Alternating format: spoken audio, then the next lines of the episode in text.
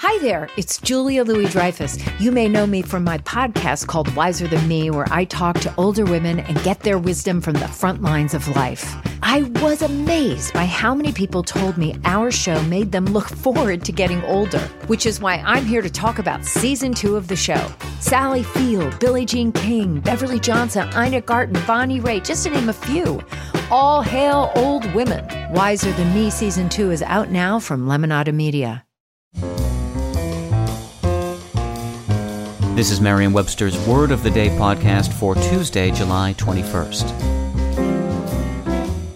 Brought to you by the new Merriam Webster's Advanced Learners English Dictionary, designed for students and teachers of English as a second language. Learn more at learnersdictionary.com.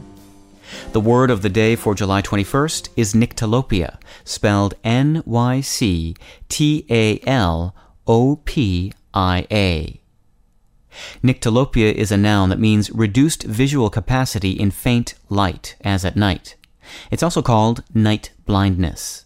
Here's the word used in a sentence. The professor suffers from progressive nyctalopia. As a result, he can no longer drive at night. Nyctalopia comes to us from the Latin word nyctalops, which means suffering from night blindness. It's ultimately derived from a Greek word which was formed by combining the word for night with the words for blind and eye. English speakers have been using nyctalopia to refer to reduced vision in faint light or at night since the 1600s. We added the somewhat more pedestrian night blindness to the lexicon about a hundred years later. With your word of the day for Tuesday, July 21st, I'm Peter Sokolowski. Thanks for listening. Visit the all new learnersdictionary.com, the ultimate online home for teachers and learners of English. A free online dictionary, audio pronunciations, custom study lists, and interactive exercises are available now at learnersdictionary.com.